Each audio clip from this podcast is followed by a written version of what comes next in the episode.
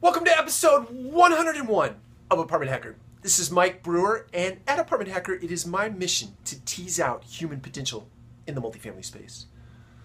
So, how do you define success for yourself in the multifamily space, or in property management, or in life in general?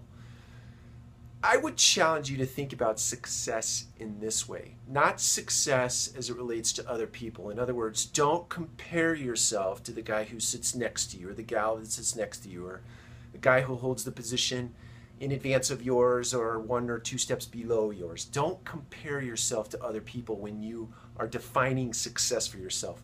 You will drive yourself crazy trying to live up to or staying status quo with people, it'll just make you mad. So here's what you should do define success for yourself in, in the sense of what you are capable of. I like to think of it this way. I wake up in the morning and I look in the mirror and I ask myself this question Am I a better guy today, a better leader today, a better manager today, a better contributor to society, to life today than I was yesterday. And if I am, in my mind, I've been successful. If I wake up and I look myself in the mirror and I'm not a better guy today than I was yesterday, then I have some work to do.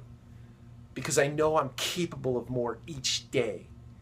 I'm capable because I take the time to read books, I take the time to talk to people, I take the time to experiment and try things.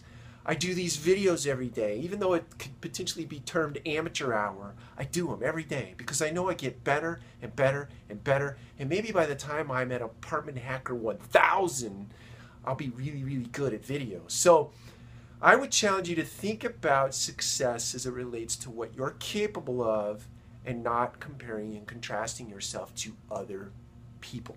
All right, that's my call to action for you tonight. Take care, and I will talk to you tomorrow.